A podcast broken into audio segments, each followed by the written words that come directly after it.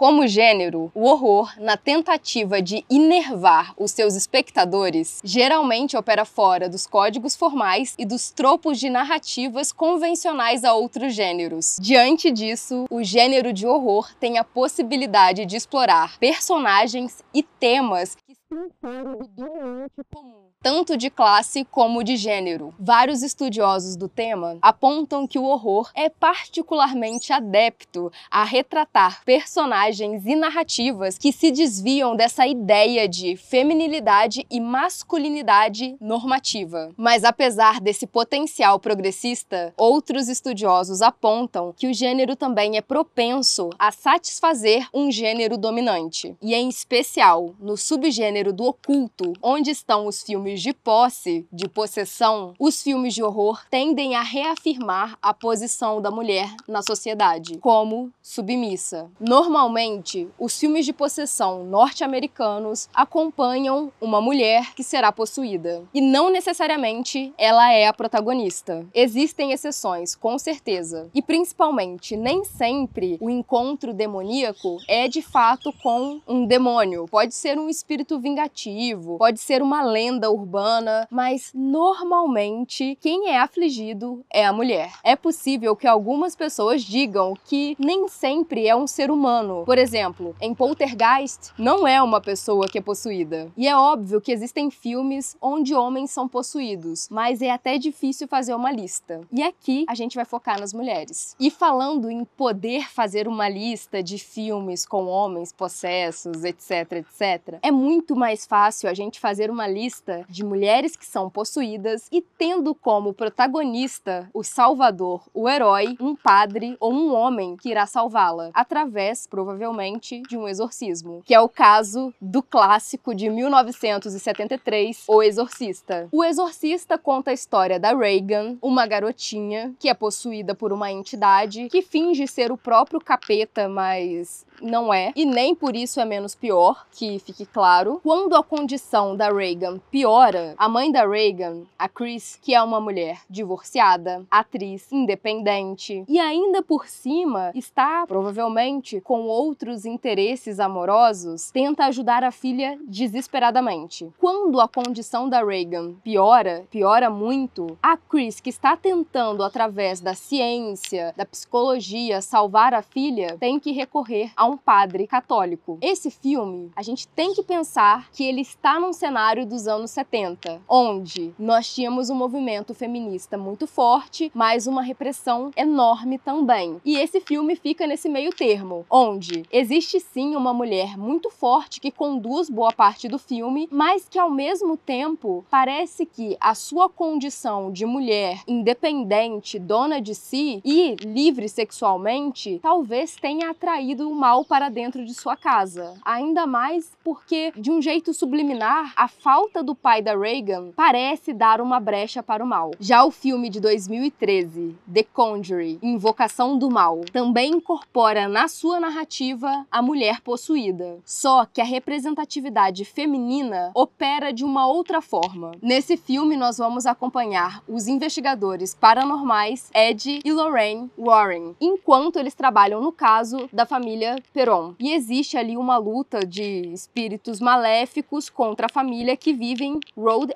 Island. Apesar desse filme ser mais atual do que O Exorcista, eu acho que ele é um pouco mais conservador em algumas áreas, porém a culpa não é nem do roteirista, nem do diretor. É do próprio casal Warren, e talvez um pouco do roteirista e do diretor. Porque, pra mim, esses filmes têm uma temática mais familiar, tradicional. A Lorraine, apesar dela ser a protagonista de praticamente todos os filmes, porque ela é a personagem que geralmente mais se desenvolve e que a gente se importa, ela, como pessoa, na vida real, para além da protagonista do filme, é uma senhorinha conservadora. Ela é casada, é católica, tem os seus filhos, tá tudo bem, não é nenhum problema. Mas aí é uma família defendendo outra família, normativa, dentro de todos os padrões da sociedade. Então, ele é um pouco mais conservador nessa parte. Porém, eu acho que o filme filme pune menos a Lorraine por ser uma mulher que trabalha, o que, pra mim, é um ponto nota dez. E melhor, o filme não deixa isso passar batido, como se não fosse uma questão. É uma questão. A teórica feminista de cinema, Laura Mulvey, usa a psicanálise como uma arma para tentar decodificar como a sociedade machista interpreta os filmes. E isso ela faz com base na obra do Freud e do Lacan. A Laura diz que, dentro da obra cinematográfica, a mulher foi construída como um objeto de satisfação masculina, do prazer visual. E a Laura explica que essa satisfação pessoal que a personagem feminina parece ter a obrigação de dar, ela não é só para o espectador. Quer dizer, a personagem não precisa ser feita por uma atriz bonitinha, fofinha e etcétera. Não é só para isso. Para além disso, essa personagem feminina, ela é feita para satisfazer o prazer do espectador, que está fora da tela, quanto a quantos personagens masculinos tiverem na trama. Ela precisa ser passiva, doce, adorável, muito bonita e subserviente. O que a Laura está dizendo é que o cinema criou personagens femininas através do olhar masculino. E segundo ela, esse olhar oferece dois tipos de prazeres. O primeiro é da observação, objetificando o personagem para se obter prazer, o puro prazer da observação. Já o segundo prazer é da autorreflexão, se encontrar naquele personagem que você está vendo. Assim, paradoxalmente, o espectador contempla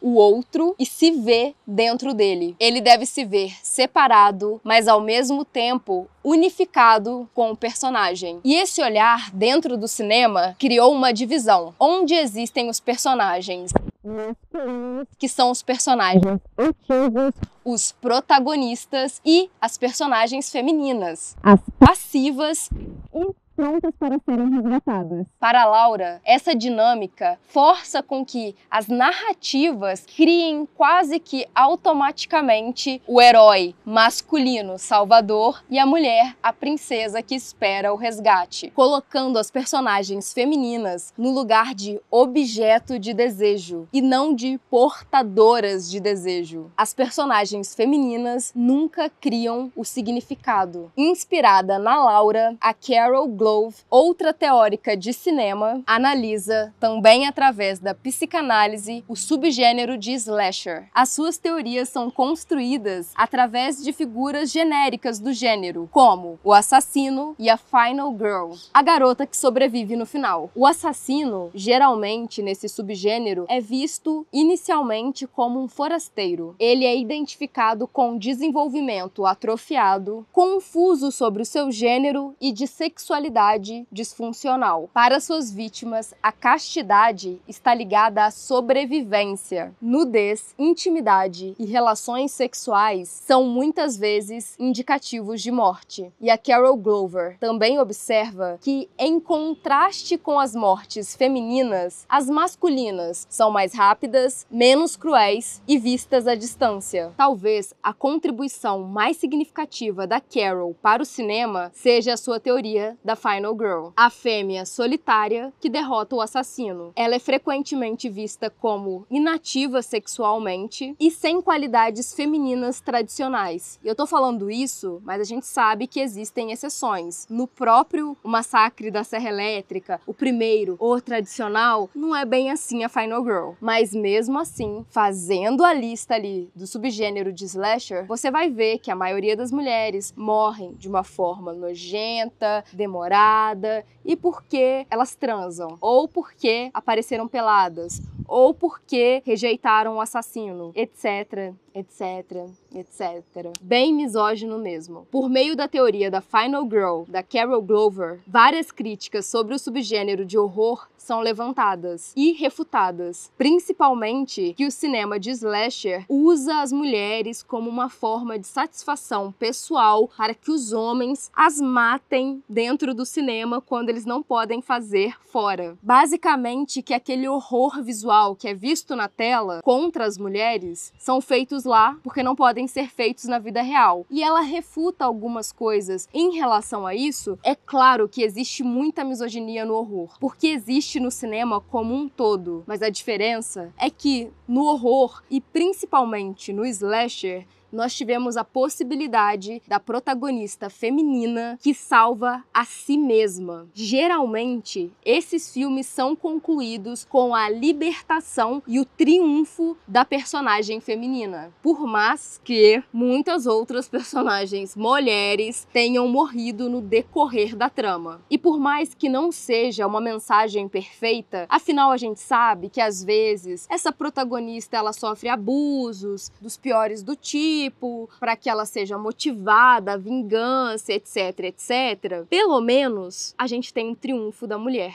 E que por mais que a gente tenha críticas a essas narrativas, ela traz sim empoderamento para as espectadoras. E mais do que isso, ela obriga que espectadores masculinos tenham algum tipo de identificação com personagens femininas. E é nesse ponto que o subgênero de slasher prospera. Porque numa narrativa comum, convencional, o que a gente faz? A gente torce pelo protagonista, pela pessoa que está sofrendo todas as dores e está procurando sobreviver, certo? Certo. Tirando algumas exceções, que aí também, às vezes, a gente torce, a gente torce pelo anti-herói. Então vamos pensar dessa forma bem normativa de ver cinema. Você torce pelo protagonista que está tentando sobreviver. Só que, geralmente, esse protagonista era um homem. E nós, mulheres, tivemos que nos identificar com esses homens protagonistas uma vida inteira, inclusive desejar parceiros que fossem esses homens, ou até espelhar a nossa personalidade nesses homens. Mas quando nós substituímos o protagonista masculino pela protagonista feminina, o espectador não tem muitas chances. Ele vai se espelhar. É da própria magia do cinema e das narrativas. A gente tende a se colocar no lugar do protagonista. E esse é o ponto alto do slasher, porque apesar de ser um subgênero muito popular entre os homens, nós temos muitas protagonistas femininas, o que parece não casar, né? Geralmente homens querem ver homens como protagonistas, e não é esse o caso. Então há um estímulo para que os homens, dentro dessas tramas, se vejam no lugar dessa mulher. Mas você não acha também que eles têm um pouco de prazer em ver o sofrimento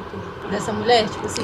Ah, tem. Sendo abusada. Então, apesar dos pesares, é porque esse é um, um ponto bacana, assim, do slasher, que ele dá realmente protagonismo para as mulheres, mas a que custo? E o custo é isso, geralmente ela é estuprada, geralmente, ou ela corre o risco de ser, por mais que ela não seja sexualmente ativa. Todas as outras meninas que estão perto dela são putas, geralmente ela é uma donzela. O Massacre da Serra Elétrica não é assim, porque todo mundo é meio puta, que é anos setenta, né, todo mundo meio... Uh!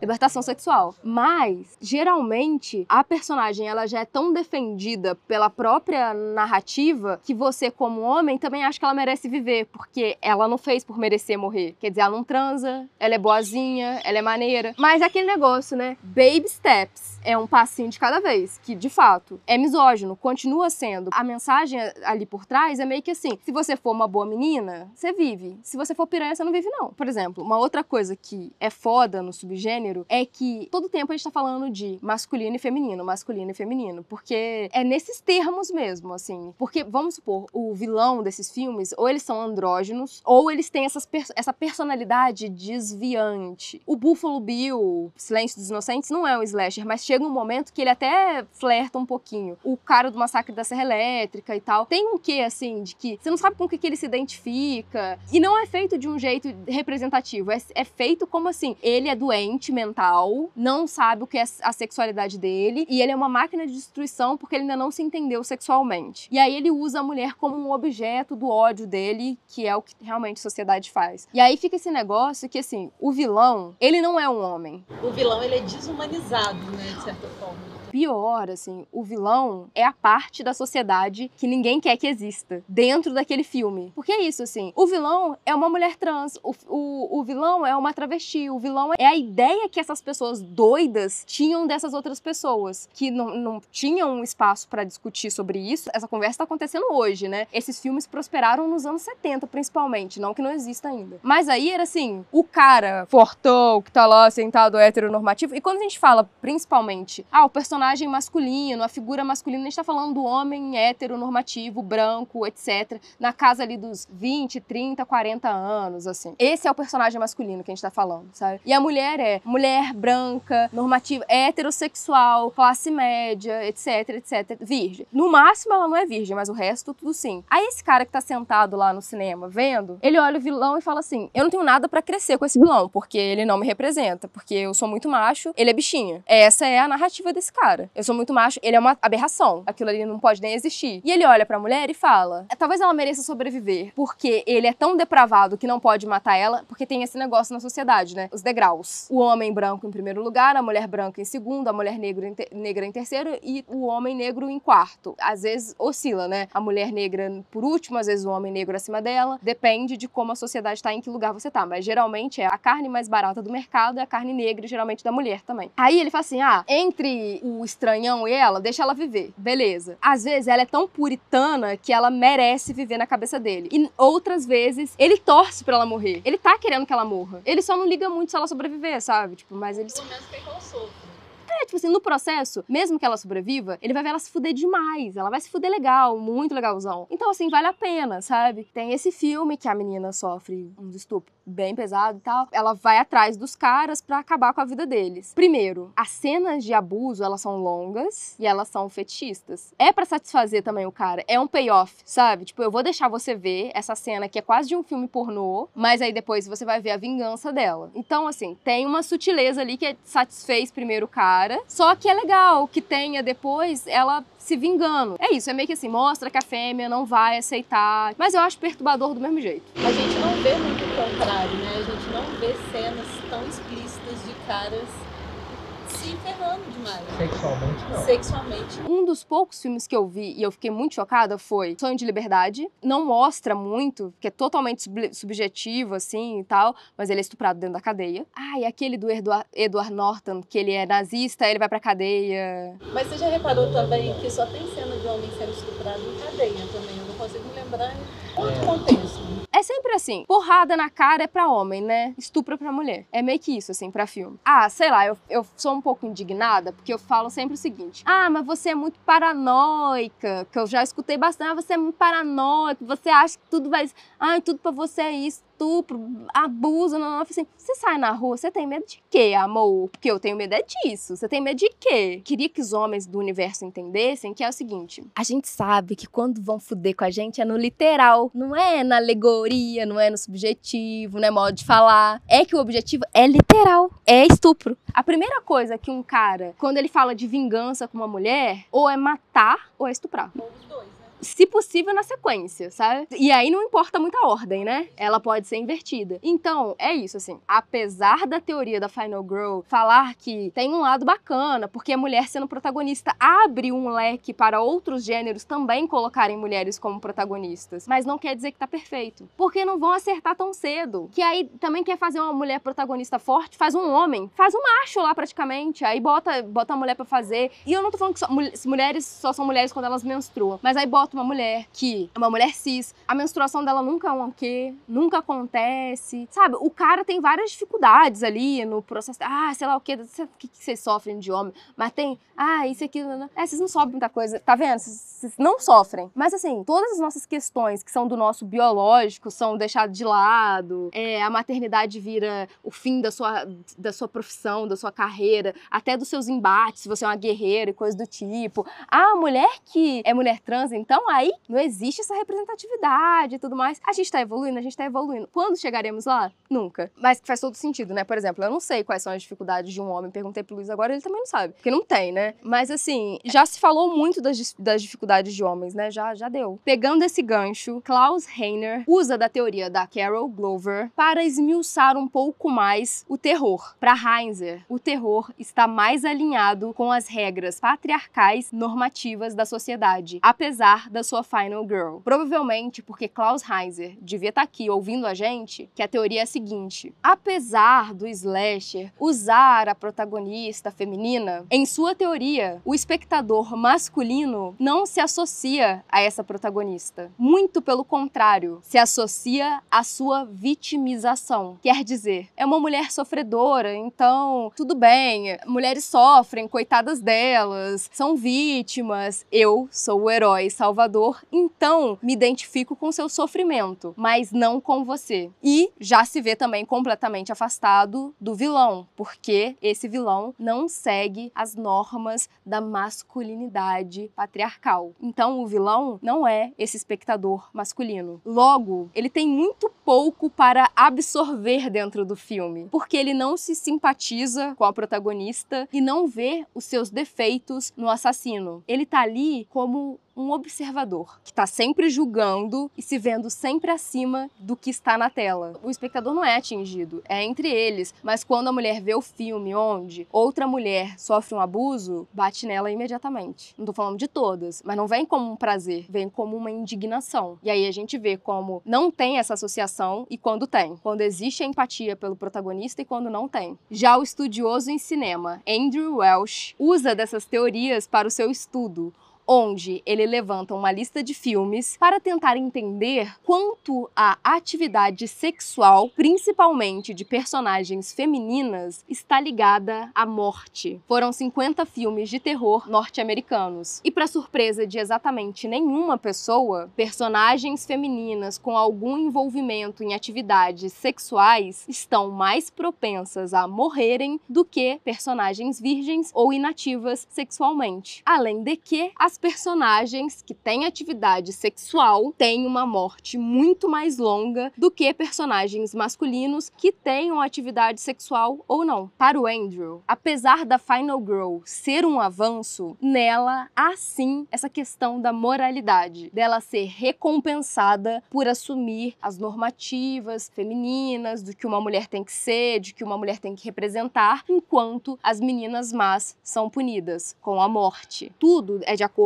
com sua época, né? Por exemplo, A Noite dos Mortos Vivos tem uma protagonista feminina que é super ativa e tudo mais. O próprio Bebê de Rosemary também. O Exorcista ali, não tô falando só de slasher, né? Tô falando de outras coisas e tudo mais. Que tem Final Girls também, né? Que não é só no slasher que existe, mas é do slasher esse termo, né? Assim, eu acho que se a gente for vasculhar, a gente vai achar outras Final Girls que são super apropriadas, assim. Elas estão certinhas mesmo, no que a gente acha que tá certo, né? Dela não ser super boazinha, a própria menina do Massacre da Serra Elétrica. E o mais pesado disso tudo, desse conceito da Final Girl que é distorcido, é que tem um impacto muito negativo na audiência feminina, principalmente na mais jovem e também na masculina mais jovem, porque tanto cria nas meninas essa ideia de que elas precisam ser puras, quanto nos meninos de que eles devem procurar meninas puras e que só elas merecem viver, ter respeito, etc, etcétera. Mas por mais que esse subgênero seja muito interessante, eu quero falar mesmo é de possessão, mas eu achei que valia a pena dar uma passada pra gente ver como o terror acaba desenvolvendo as personagens femininas pra gente pegar no gancho em filmes de possessão, porque faz toda a diferença e dá uma cama muito boa pra gente pra falar de O Exorcista, por exemplo.